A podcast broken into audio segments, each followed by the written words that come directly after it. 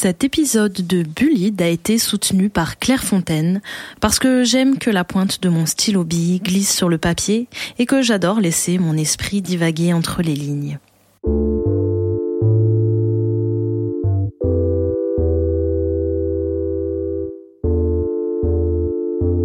Bullide, le podcast sur le harcèlement scolaire qui redéfinit les marges.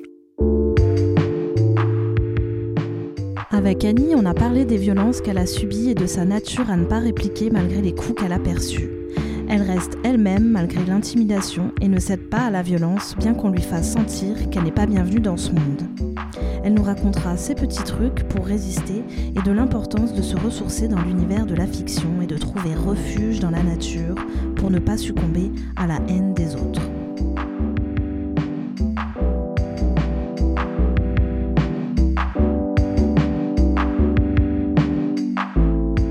Je m'appelle Annie, euh, j'ai 38 ans et euh, je suis actuellement des études euh, d'ingénieur du son. Les, types d'harcèlement finalement que, que j'ai pu subir dès l'âge de 5-6 ans ont été à, la fois liés à des rapports de classe, liés à mon genre,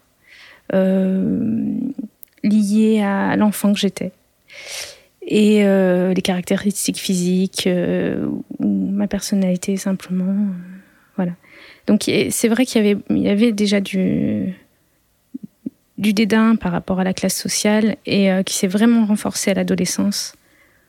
Où, là, on, me disait, en fait, on, critiquait mes habits, mais en, fait, moi j'avais des, des, des, vêtements du secours populaire ou des vêtements que j'avais trouvés dans les poubelles.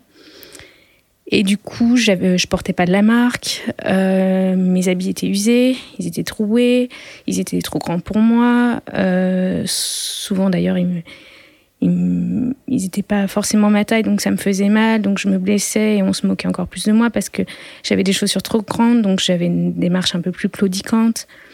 Euh, et j'étais la pauvre de service, celle qui pouvait même pas se payer un t-shirt. Et il y avait aussi ce toujours bah, les personnes passaient, elles me disaient voilà, moi j'ai de la marque Quicksilver, euh, Waikiki, que sais-je encore. Ah, regardez, ma mère, elle m'a acheté le dernier euh, Nike, euh, les dernières chaussures Nike. Et, euh, et moi, tout ce dont je pouvais rêver, c'était. bah, je rêvais devant les vitrines, hein, c'était de, des chaussures de contrefaçon ou qu'éventuellement quelqu'un me, me, donne les chaussures usagées de sa grande sœur ou de son grand frère. Mais euh, il y avait de la, condescendance tout le temps par rapport à, à, mes vêtements, à mes habits. Et, euh, et même, on, on, me le disait, je veux pas traîner avec toi parce que, euh, parce que t'es moche, tu t'habilles comme un sac et t'as pas de la marque.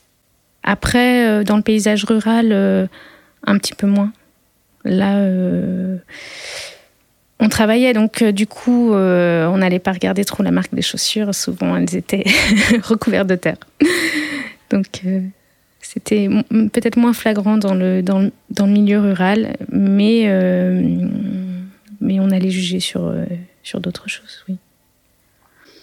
Alors, j'ai grandi dans des environnements assez différents, parce que ma maman m'élevait seule. Et euh, elle devait être euh, mutée, euh, parfois dans des villes plus ou moins grandes ou dans des villages. Donc moi, je suis originaire d'un milieu rural, très pauvre. Et après, j'ai suivi ma maman dans une ville où j'habitais en HLM. Et, et, puis à l'adolescence, j'ai été envoyée à l'école plutôt à l'inverse, dans un milieu, euh, dans un collège assez, euh, assez bourgeois, public certes, mais qui, qui n'avait de public, euh, enfin qui, ressemblait plutôt à un, collège privé. Et, et, mais on continuait d'être pauvre, donc ça posait un petit peu problème en termes de classe sociale. Voilà. La transition rurale-citadin, ça c'est pas forcément facile. Comment ça s'est passé pour toi? Alors c'est vrai que la nature m'aidait beaucoup à me sentir moins seule. Euh, parce que le regard des animaux n'était pas aussi jugeant que celui des humains.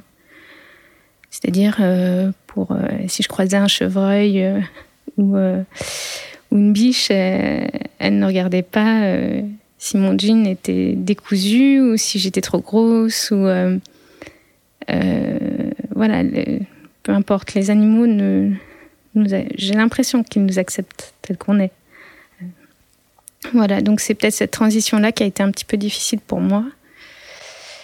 Et euh, par contre j'ai remarqué que les types de harcèlement me suivaient quel que soit l'espace la géographie, euh, le lieu, euh, de la ville à la campagne. Par exemple, moi j'ai découvert très tôt que hum, j'étais homosexuelle, vers l'âge de 5-6 ans. Ben, on m'a simplement posé la question est-ce que tu as un amoureux? J'ai dit non, j'en veux pas. Et on m'a dit ah bon? Et je dis par contre, peut-être j'aimerais bien une amoureuse. Et, euh, j'avais dit ça vraiment très naturellement. Et, depuis ce jour-là, ça n'a, je n'ai jamais cessé d'avoir des, ennuis à cause de mon homosexualité. Et ça, c'est vrai, à la ville, à la campagne, euh, euh, au centre de la ville, en périphérie, euh, il y a une espèce de, cartographie du harcèlement qui ne s'arrête pas. Parce qu'en plus, elle commence à l'école, mais pour ma part, j'étais suivie de l'école euh, jusqu'à chez moi, donc sur le trajet de l'école quand je sors. Et quand j'arrive enfin chez moi où je pense avoir euh, un lieu, un lieu où je peux être moi-même, un lieu où je me sens pouvoir exister en tant qu'Annie, en fait, il n'existe pas parce que je reçois des appels téléphoniques ou du coup, en fait, le harcèlement n'est pas uniquement à l'école. C'est-à-dire qu'il il va au-delà. Il va au-delà de, cet espace euh, euh, géographique très défini.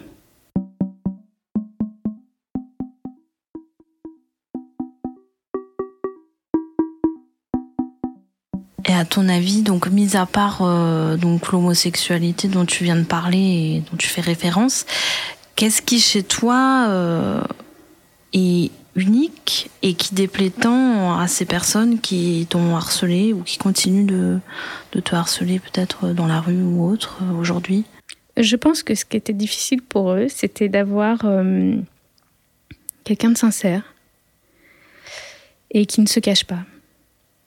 Et euh, c'est vrai qu'à l'époque, une jeune fille, même de l'âge de 6 ans, 8 ans, 12 ans, 15 ans, euh, qui dit qu'elle est homosexuelle, qui vient d'un milieu très pauvre, rural, euh, qui, euh, qui n'a pas les formes attendues par la société actuelle.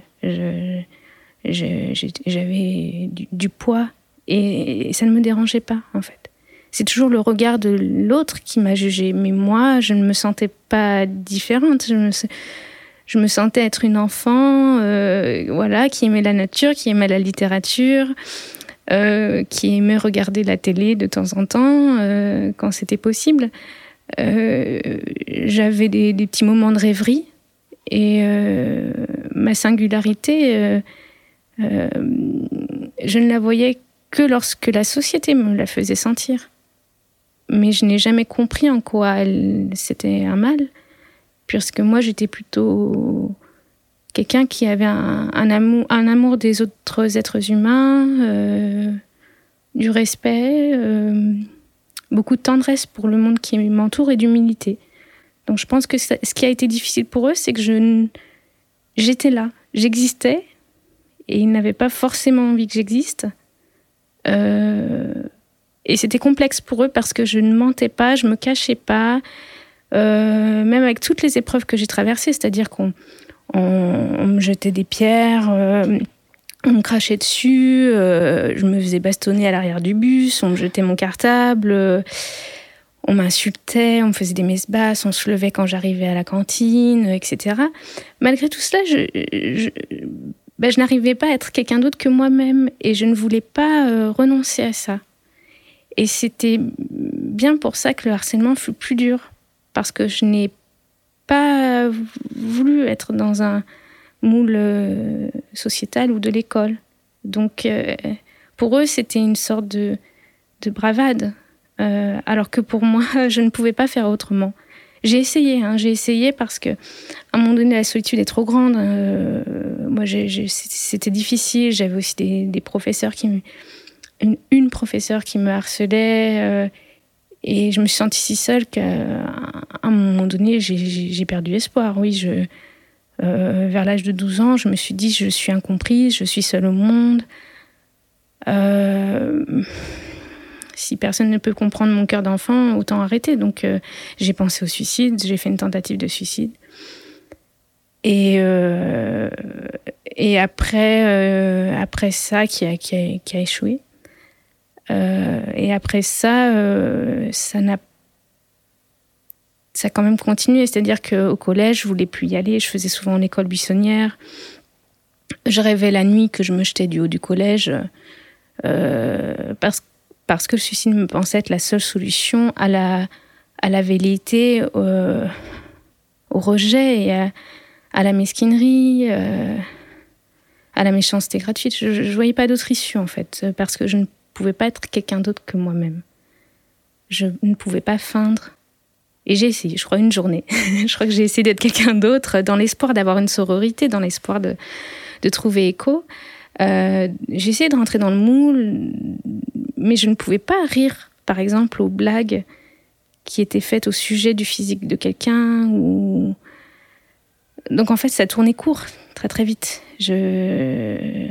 J'écoutais ces paroles, mais je n'ai pas voulu y participer. Donc euh, j'ai très vite laissé tomber. Je me suis réfugiée plutôt dans la rêverie et dans, dans la littérature, dans les bibliothèques, euh, quand je le pouvais, ou, euh, ou à marcher avec ma chienne en forêt.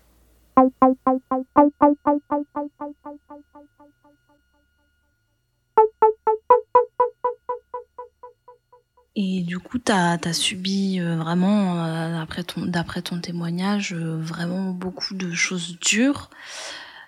Est-ce qu'aujourd'hui, tu as des séquelles? Comment tu te sens? Et comment tu deals avec tout ça? Alors oui, j'ai des séquelles, ben, des séquelles physiques et morales. du coup, après les agressions, j'ai perdu aussi une partie de ma mobilité. Ça a été difficile pour moi de même de marcher. Euh, et puis, euh, je pense qu'il y a des séquelles. C'est pas uniquement moi, c'est aussi mon entourage. C'est-à-dire que ma mère, elle, elle voyait quand même euh, qu'il se passait des choses pas faciles. Donc elle me questionnait, elle me disait qu'est-ce qui s'est passé, etc. Et moi je disais non, ça va rien, ça va aller je, disais pas rien parce que je voulais pas lui mentir, mais je disais euh, ça va aller, t'inquiète, t'inquiète pas. Et du coup, euh, les séquelles d'une agression, les séquelles du harcèlement, elles touchent la personne concernée, mais elles touchent au-delà de ça euh, la sphère intime, la sphère familiale ou nos amis qui peuvent s'inquiéter pour nous. Même les animaux qui peuvent vivre à côté de nous euh, peuvent ressentir aussi euh, cela. Donc déjà, euh, j'insiste sur le fait que quand, les personnes harcèlent une personne, ça a des répercussions sur beaucoup d'autres. Et oui, j'ai eu longtemps, bah, j'ai eu des cauchemars pendant, voilà, pendant des années, des phobies qui s'étaient développées, un peu d'agoraphobie, parce que dans les lieux publics, euh, ça devenait trop dur pour moi d'être euh, rejetée ou raillée ou qu'on m'interdise des espaces. Donc euh, il y avait ça. physiquement, la, difficulté de marcher. Et je me sentais aussi complètement dévalorisée. J'avais perdu toute estime de moi-même. Quand on passe des années à vous dire que vous êtes bête, grosse, laide, euh, pauvre, euh, euh, et que dans leur bouche, c'est des défauts. Hein. C'est ça, parce que pour moi, la, laideur, elle n'existe pas. Hein. donc, je suis très claire là-dessus. Et pareil, ce qui est gros pour l'un ne l'est pas pour moi. Hein. soyons, soyons honnêtes. Et mais oui, oui, ça m'a mis du temps. Je dans mes habits, je prenais des habits plus amples. Euh, j'étais très complexée par, euh, par mes formes. Euh, on me disait souvent aussi voilà, de, de me cacher, en fait. on me disait Ah, on a honte de toi, va te cacher. du coup, j'avais tendance à me voûter. Pareil, ça, ça a déformé ma colonne vertébrale. parce que je me cachais, je me voûtais j'avais presque honte de moi-même, en fait, honte d'exister.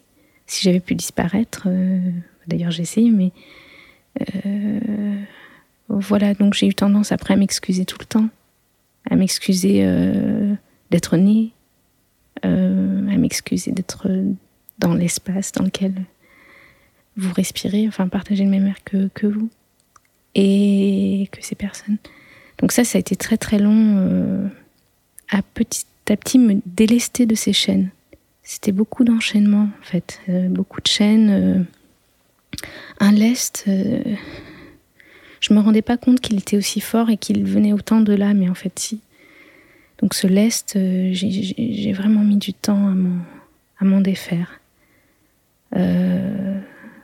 donc oui, ça, laisse des séquelles quand même très très longues en fait, très plus ou moins diffuses en fait aussi, plus ou moins insidieuse, y compris dans les rapports à l'intimité, dans notre assurance, euh, au travail, dans les études, euh, le manque de confiance en soi total, euh, l'autodénigrement. voilà, tout ça, tout ça sont, sont, sont des séquelles longues et insidieuses. Est-ce que tu as de la rancœur? Euh, ça a été difficile. La rancœur, c'est pas trop un sentiment qui me caractérise, mais par contre, euh, le sentiment d'injustice, oui. Et aussi un sentiment d'écœurement plutôt. Euh, mais pas tant de rancœur, parce que je trouve que la rancœur, c'est ce qui ronge, justement, au, même titre que la violence. Et je refusais que, en fait, les sentiments de violence qui les rongeaient, eux, viennent, viennent me ronger à mon tour. Donc j'ai laissé assez peu de place à la rancœur ou au ressentiment. Par contre, ce qui a été difficile, oui, c'est de, se dire pourquoi moi. Après, plus tard, j'ai compris que j'étais une proie facile, parce que somme toute, j'étais plutôt gentille, silencieuse, je disais rien, je prenais toujours sur moi. Euh, j'étais isolée et j'avais toutes les caractéristiques. Hein. J'étais la proie idéale pour eux, euh, en termes de normes. Mais euh, ce qui m'a aidé à pas avoir de rancœur, c'est de comprendre d'où venait leur langage. Et souvent, ça vient d'une construction sociale ou d'une construction de classe ou des parents des parents ou de la pression sociale. C'est-à-dire que certains parents d'élèves faisaient pression sur d'autres en disant euh, voilà, c'est inadmissible qu'elles viennent au voyage scolaire, l'effet de groupe. Donc ça m'a permis de comprendre que les personnes qui ont pu me harceler, et surtout les enfants, ça venait pas forcément d'eux, mais d'un aussi d'un c'était plutôt euh, je sais pas si on, épistémique. Enfin en tout cas euh, c'est plus complexe que ça. Il y a une grosse machine derrière. Euh, donc ça m'a aidé à pas leur en vouloir. Et aussi j'ai subi du harcèlement de la part de personnes finalement qui eux-mêmes étaient dans le mensonge. Même se cachaient ou avaient des choses à se reprocher ou et du coup, toute la violence qu'ils me faisaient subir, c'était, c'était des choses qui se reprochaient souvent à eux-mêmes. Alors, est-ce que ça veut dire que du coup, tes bourreaux, t'es consciente qu'ils avaient des grosses souffrances et que tu les, pas excuses à moitié, mais pour ça, parce que tu penses que leur méchanceté est liée à une souffrance? Euh, Beaucoup de mes bourreaux euh, avaient des grandes souffrances. Et d'ailleurs, même euh, le, la professeure qui m'est qui appelait chez moi pour dire qu'il fallait que je me fasse interner, euh, que je n'avais plus le droit de revenir à l'école, que la place des monstres comme moi, c'était à l'hôpital. Et ça, je vous dis la version soft. Euh, en fait, cette personne-là, elle, elle, était très triste. Elle avait... Après, elle est tombée dans l'alcool. En fait, euh, c'est quelqu'un qui a, qui a, fini sa vie seule, pour le coup. Et du coup, oui. Je, et je pense aussi qu'il y a des enfants euh, pour qui c'est un jeu. Et ils ne mesurent pas forcément aussi toutes les conséquences que ça peut avoir. Nous, ça a des conséquences sur une vie. Moi, j'ai été complexée euh, pendant des années, des années. Je le suis encore maintenant. Heureusement, je regagne, euh, je regagne confiance en moi parce que je vois tout ce qu'il y a derrière et le chemin que j'ai parcouru. Mais pour l'agresseur, les, conséquences ne sont pas les mêmes. Et elles ne laissent pas des séquelles aussi longues et aussi fortes. Donc les enfants n'ont parfois pas conscience de ça. Et avec le recul, ils se disent, mon Dieu, mais pourquoi j'ai fait ça à cette personne en fait? Pourquoi je l'ai raillé euh, Pourquoi j'ai jeté son cartable en dehors du bus Ou euh, des petits gestes, mais qui, euh, avec le recul, laissent des, traces. Donc oui, j'ai compris qu'il y, avait à la fois une souffrance de la part de certaines personnes qui m'ont agressée et qui m'ont harcelé quotidiennement. Euh, une profonde tristesse, parfois un désir, une envie d'être euh, aussi libre que je pouvais l'être et aussi sincère que je pouvais l'être. Donc il me faisait payer. Et parfois de l'inconscience, euh, ne pas réaliser la portée de son geste. Donc c'est un peu tout ça mélangé. Et après, hein, bah, il y en a qu'on excuse ou qu'on n'excuse pas. Hein. C'est pas bien grave si vous avez envie euh, de taper du poing ou, de mettre un coup de baramine euh, dans le poteau électrique euh, rue Stalingrad. Faites-le. voilà. Faites ce que vous pouvez. Pardonnez si vous le pouvez. Si vous ne pouvez pas, c'est compréhensible. Personne ne vous blâmera.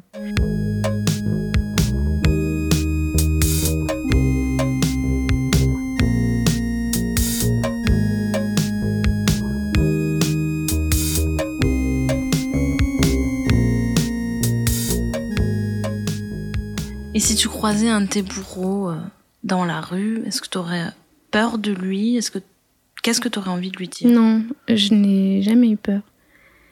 Et même dans les situations les plus extrêmes, hein, j'ai déjà failli perdre la vie euh, à cause du harcèlement.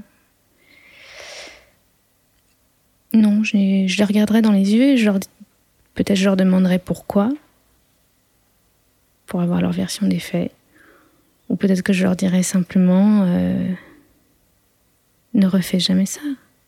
Ne, ce que tu m'as fait subir, ne, le fais subir à personne d'autre. Et, euh, et pense à ceux qui te sont chers aussi. Et pas uniquement. Pense euh, aux, aux autres de manière générale, qu'ils soient proches de toi ou non, et à la société. Est-ce que tu veux construire ça? Est-ce que qu'est-ce que tu veux construire en fait avec ces gestes-là? Ta souffrance peut être entendue, mais elle n'est pas euh, une, forcément une raison ou, un moyen pour euh, pour euh, pour détruire. Et puis je dirais pas son chemin. Sinon je te fais un croc en jambe. Est-ce que ça t'est quand même déjà arrivé une fois de, de répondre par la violence aussi Non, euh, je n'ai jamais répondu par la violence. Ça a été un grand questionnement d'ailleurs parce que euh, quand on se fait battre euh, au sens propre premier du terme, pas au sens littéral, quand on se fait constamment voilà brimer, éviter, écarter des lieux qui nous étaient interdits. Hein. Moi, j'avais même pas le droit de rentrer dans les toilettes des filles quand j'étais petite parce que j'avais les cheveux courts. J'étais un garçon manqué, donc on m'interdisait l'accès. Euh, euh, à tel point que même je, me retenais toute la journée, j'ai des problèmes de santé parce que j'avais des lieux qui, comme ça qui m'étaient interdits, les toilettes, les gymnases, les filles euh, refusaient de se changer à côté de moi parce qu'elles disaient que j'allais les violer. Donc j'allais plus en gym, je m'étais fait dispenser. c'est vrai d'être exclu comme ça tout le temps des espaces et des gens et d'être exclu par leur langage, par leurs gestes, c'était vraiment difficile. Et donc, euh, je, face à cette violence qui était écrasante, je me suis posé la question euh, comment je réagis en fait Est-ce que je leur renvoie euh, ce qu'ils me donnent? Mais je, n'y suis pas arrivée. J'aurais bien aimé de temps en temps donner un coup de barre à faire dans la clôture. Mais je n'y suis jamais arrivée parce que je pense que c'est juste pas moi-même. Et là encore, par, sincérité envers qui je suis, j'ai pas euh, d'instinct belliqueux, j'ai pas envie de faire du mal à l'autre. En fait, ça, ne m'appelle pas, ça ne m'attire pas. Et, euh, et, pour moi, la plus belle forme de enfin la plus belle, c'est que j'ai trouvé en tout cas. Je, comprends les, combats et je comprends la violence lorsqu'on subit des, répressions.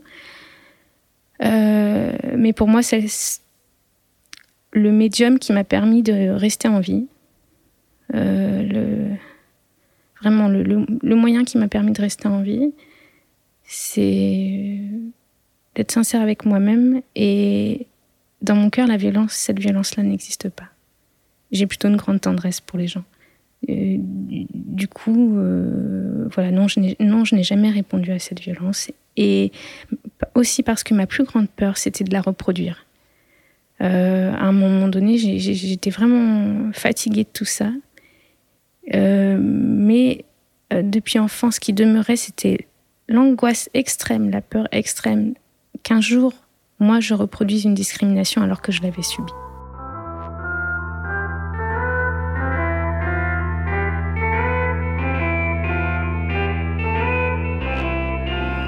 Comment t'as fait pour être aussi courageuse pendant tout ce temps, pas céder à la peur? Je me suis auto-octroyé euh, des espaces de liberté. C'est-à-dire que des espaces où, où, je pouvais être en lieu sûr. Donc si je ne me sentais pas d'aller à l'école, je n'allais pas à l'école. Point. En fait. Si je savais qu'à tel cours ou telle classe, il y avait euh, un élève qui allait m'attendre euh, à la sortie de ce cours-là, ou euh, si, je, savais que j'allais prendre cher, il y a des moments où je me disais non, là je vais, je vais m'octroyer du temps et un espace dans lequel je, je prends des forces. Voilà. Et il y a des moments où je revenais en cours. Et j'affrontais ces personnes parce que j'avais pu euh, avant euh, m'armer de courage. Donc je pense que les espaces euh, pour récupérer les agressions, le temps qu'il faut, il faut vraiment pas négliger sur le temps qu'il nous faut pour récupérer d'une agression subie, ils sont salutaires. Donc je sais que c'est plus facile à dire qu'à faire, mais tant que vous pouvez, si vous pouvez, Octroyez-vous des espaces où vous êtes en lieu sûr et où vous pouvez vous reposer. Euh, c'est ce qui va vous donner du courage pour euh, affronter notre journée. Le rire euh, m'a beaucoup aidé, l'autodérision. Euh, à dire, ah bah tiens, aujourd'hui, qui est-ce qui va essayer de me casser une jambe ou, En fait, ça peut paraître très très cru comme ça, très très dur. Mais le fait de prendre du recul, et, et de la distance par rapport aux choses, de les distancier par le biais de l'humour, euh, a fait que ça rendait moins fort les agressions que je pouvais subir. Et aussi, quand ils voulaient m'attaquer, quand ils voulaient m'atteindre, en fait, euh, ben parfois, je, je donnais presque l'impression que ça m'était un peu égal. Et du coup, euh, eux, plus leur méchanceté a de l'emprise, plus ils voient que ça vous affecte, plus ils voient que ça vous détruise, plus ils vont vous agresser aussi. Euh, parce que c'est le but, en fait, c'est de faire souffrir, voire pleurer, euh, faire en sorte de, ne plus vous voir euh, dans un lieu. Donc, ce qui m'a aidé, c'est de ne pas m'exclure moi-même, de revenir dans des lieux, de me réapproprier l'espace, de dire oui, bah tant pis, je vais aller au gymnase, j'ai envie de faire du basketball. Euh, et de regarder les gens droit dans les yeux. Voilà, c'est un mélange. C'est un mélange entre des moments de retrait, pour moi, et uniquement pour moi, pas pour eux, et des retraits que j'avais choisis et pas subis. Et des moments où, oui, je vais les regarder, et oui, je suis là, ben, mon coco, tu vas devoir faire avec moi, en fait, parce qu'au final, je, suis aussi dans ton espace et peut-être que c'est toi que ça va embêter plus qu'autre chose. Donc, j'aimais bien l'idée de dire, ah bah, je suis là, je suis un peu comme une pierre, en fait, ils peuvent pas trop me déplacer. et du coup, pour eux, j'étais un boulet, mais pour moi, j'étais un, joli rocher. Euh, voilà. Donc, euh, voilà les différences. Euh, exister. Exister est une très très belle manière de, de, ne pas se décourager aussi. Tu parlais de, bah, de la cruauté extérieure, et pourtant, on dirait que tu as quand même euh, un profond amour pour les humains et l'humanité. Comment est-ce que tu fais? Bah, Je me le demande. je me le demande souvent. Parce que j'ai. Euh, je pense que quand je rencontre les gens, bien sûr, comme, tout un chacun, on, a, peut avoir des côtés sombres, euh, des côtés mélancoliques, des côtés tristes. Et pour moi, ce, n'est pas quelque chose de négatif. C'est-à-dire que ce sont des, parties de nous-mêmes, euh, des sentiments que nous portons, au même titre que la joie, le bonheur, l'empathie. Et euh, du coup, j'ai plutôt tendance à, à vouloir connaître les gens pour qui, pour qui ils sont dans l'intégralité de ce prisme-là. Et euh, du coup, c'est pour ça que j'ai tendance à pas trop juger de, prime abord. Et aussi parce que, au fond de nous, il y a souvent quelque chose euh, de bon. Et parfois, on peut le cacher plus ou moins. Mais, euh, mais c'est ce qui m'intéresse, en fait, dans l'autre. L'échange, apprendre de nos expériences différentes. Et l'empathie aussi, même si on n'a pas vécu ce que l'autre a vécu, euh, fait qu'on peut, euh, à des moments, euh, au moins avoir une compassion pour ce qu'il a traversé. Et que les, les erreurs dont on a tous été victimes puissent le moins possible se reproduire. donc oui, je, fais preuve d'un grand réalisme sur parfois la cruauté des gens. Euh, je, me suis jamais. Euh, j'étais au contraire très lucide. Mais cette lucidité-là ne, ne m'empêche pas. Au contraire, c'est, c'est en étant lucide et en connaissant l'autre pour ce qu'il est réellement qu'on peut aller vers lui. Donc, et, et, pour moi, je pense que euh, la solitude extrême, c'est-à-dire que euh, ça peut conduire à, l'assèchement du cœur aussi. Et j'ai peur de ça, oui. Parce que j'ai pensé être ermite quand même. Hein. à un moment donné, j'en avais marre. Je me suis dit, c'est bon, je me mets dans une grotte. Voilà. Bon, j'ai tenu un jour et demi parce qu'il faisait froid hein, quand même, il pleuvait. Euh, j'avais pris des réserves de nourriture, mais quand même, c'est pas. Je, je souhaite pas à tant de monde que ça d'être ermite parce qu'on commence à se parler à soi-même et en fait, ça se tarit très vite. Euh, l'intelligence euh, vient, aussi des échanges qu'on a avec l'autre, l'émulation, l'émulation euh, du cœur, l'émulation de l'esprit, elle vient des échanges qu'on a avec les autres. Voilà. C'est quelque chose qui t'a pesé la solitude pendant ton adolescence ou ton enfance? Oui, énormément. C'est vrai que face aux situations de harcèlement euh, dont j'ai été l'objet, euh, j'étais seule. Et j'étais seule euh, aussi, parce que j'aurais pu avoir peut-être l'aide de ma maman, mais j'ai choisi de, de l'épargner par peur que ça la touche comme ça pouvait me toucher. Euh, du coup, souvent, on est isolé déjà.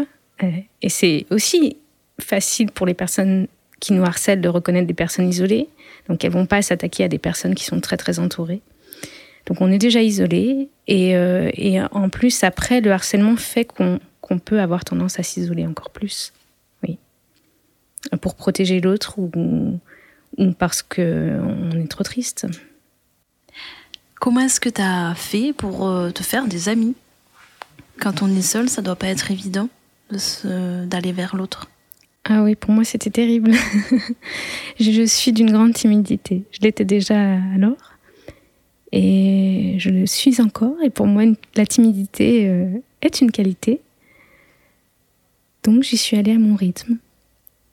C'est-à-dire que j'ai simplement euh, euh, écouté mon cœur et suivi mes, petites passions.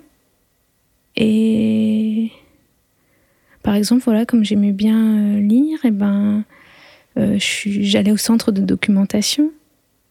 Et là, euh, quelqu'un euh, qui aura vu, la couverture du livre me dira Ah, est-ce que tu, tu, as lu cet ouvrage Moi aussi? Et, en fait, laisser venir l'autre. Je n'ai pas. je n'ai pas cherché à avoir des amis. Peut-être parce que j'étais d'un naturel plutôt solitaire, mais c'est surtout que je pense que l'on se trouve en fait. Les, montagnes se regardent et les gens se rencontrent. Donc euh, on, trouve forcément, à un moment donné ou à un autre, on va forcément rencontrer quelqu'un euh, qui, va avoir une sensibilité euh, proche de la nôtre. Donc voilà, pour me faire des amis, j'ai simplement été moi-même et j'ai, je, suivais mes petites passions, euh, tout, simplement. Et les, gens euh, vous reconnaîtront, on se reconnaît. Est-ce que j'ai trouvé euh, aujourd'hui des gens qui me ressemblent un petit peu plus en grandissant mais c'est pas forcément des gens. Enfin, j'ai trouvé quelques proches, quelques amis dans lesquels, euh, euh, je ne sais pas, ma, passion pour les chiffres et les lettres et la petite maison dans la prairie euh, résonne. Mais oui, je dirais que j'ai trouvé d'autres amis. Et, même enfant, ce qui est important de dire, c'est si on est isolé, on peut trouver des amis, là encore, dans la littérature, à la télévision, dans une série, je ne sais pas, Buffy contre les vampires ou euh, au cinéma. Euh, dans un film, quelqu'un pourra exprimer, euh, ou en tout cas exprimer quelque chose de similaire ou qui fait écho à la solitude qu'on peut traverser. Et c'est très très important. Lorsqu'on sent seul se tourner vers tout ce qu'on peut et tout ce qui nous, tout ce qui nous parle. voilà, le, beaucoup euh, aussi la nature, beaucoup euh, qui, est, qui est sans jugement. Euh, tout ce qui est sans jugement et, doux pour l'autre.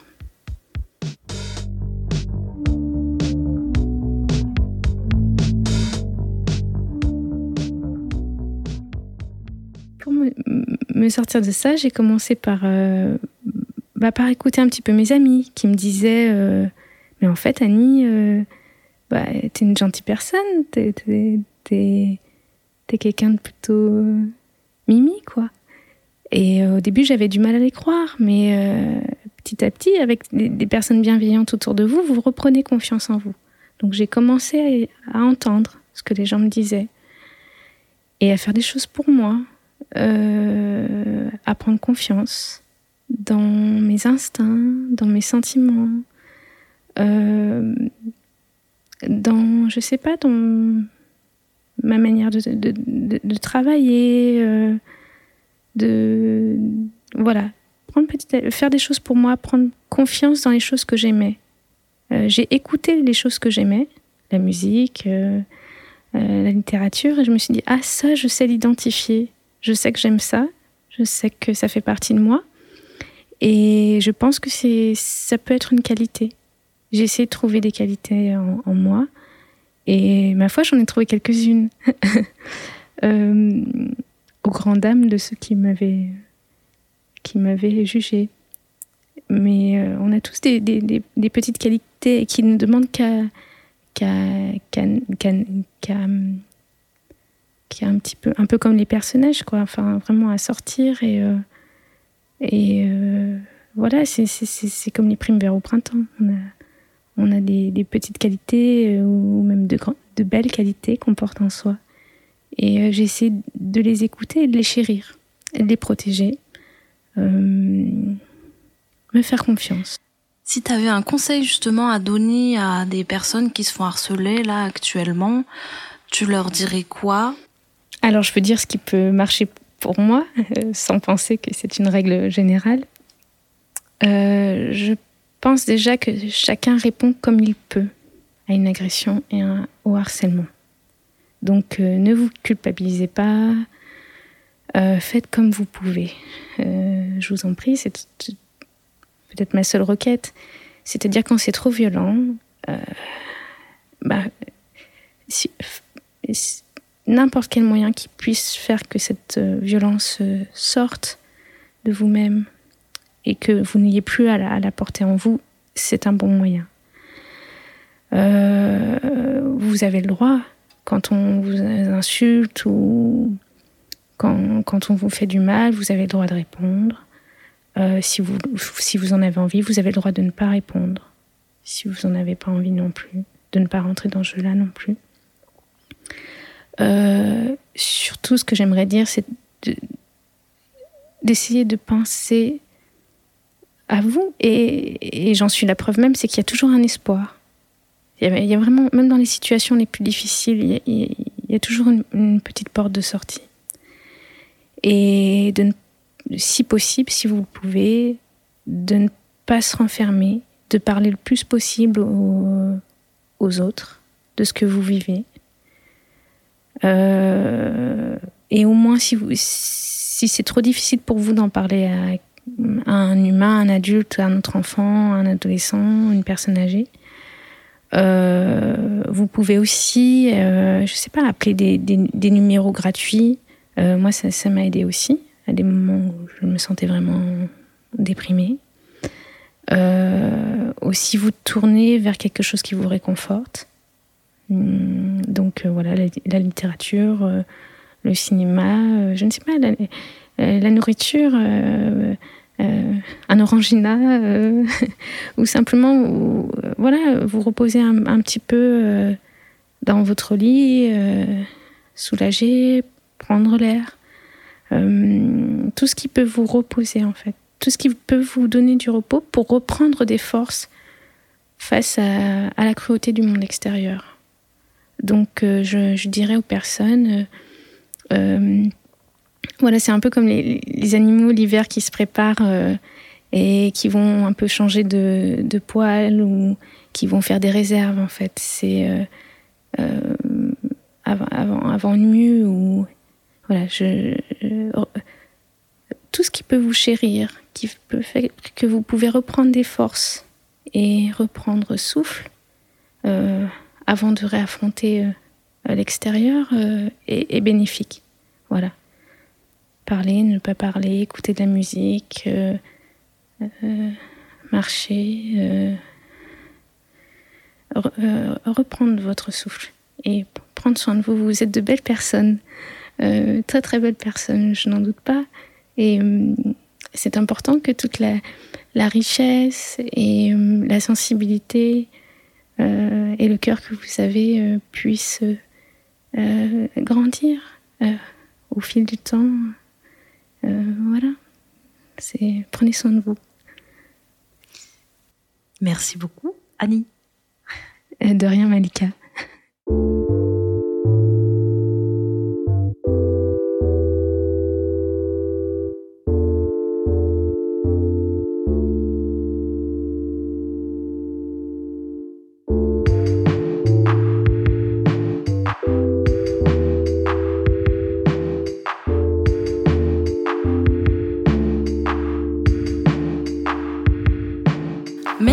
D'avoir écouté Bullied, le podcast sur le harcèlement scolaire qui redéfinit les marges, produit par Dirson. Le mixage et mastering est signé Denis Morin, la bande originale est de Sport Tranquille, extrait de l'album Tunnel sur le label Là-haut dans l'océan. Merci à eux.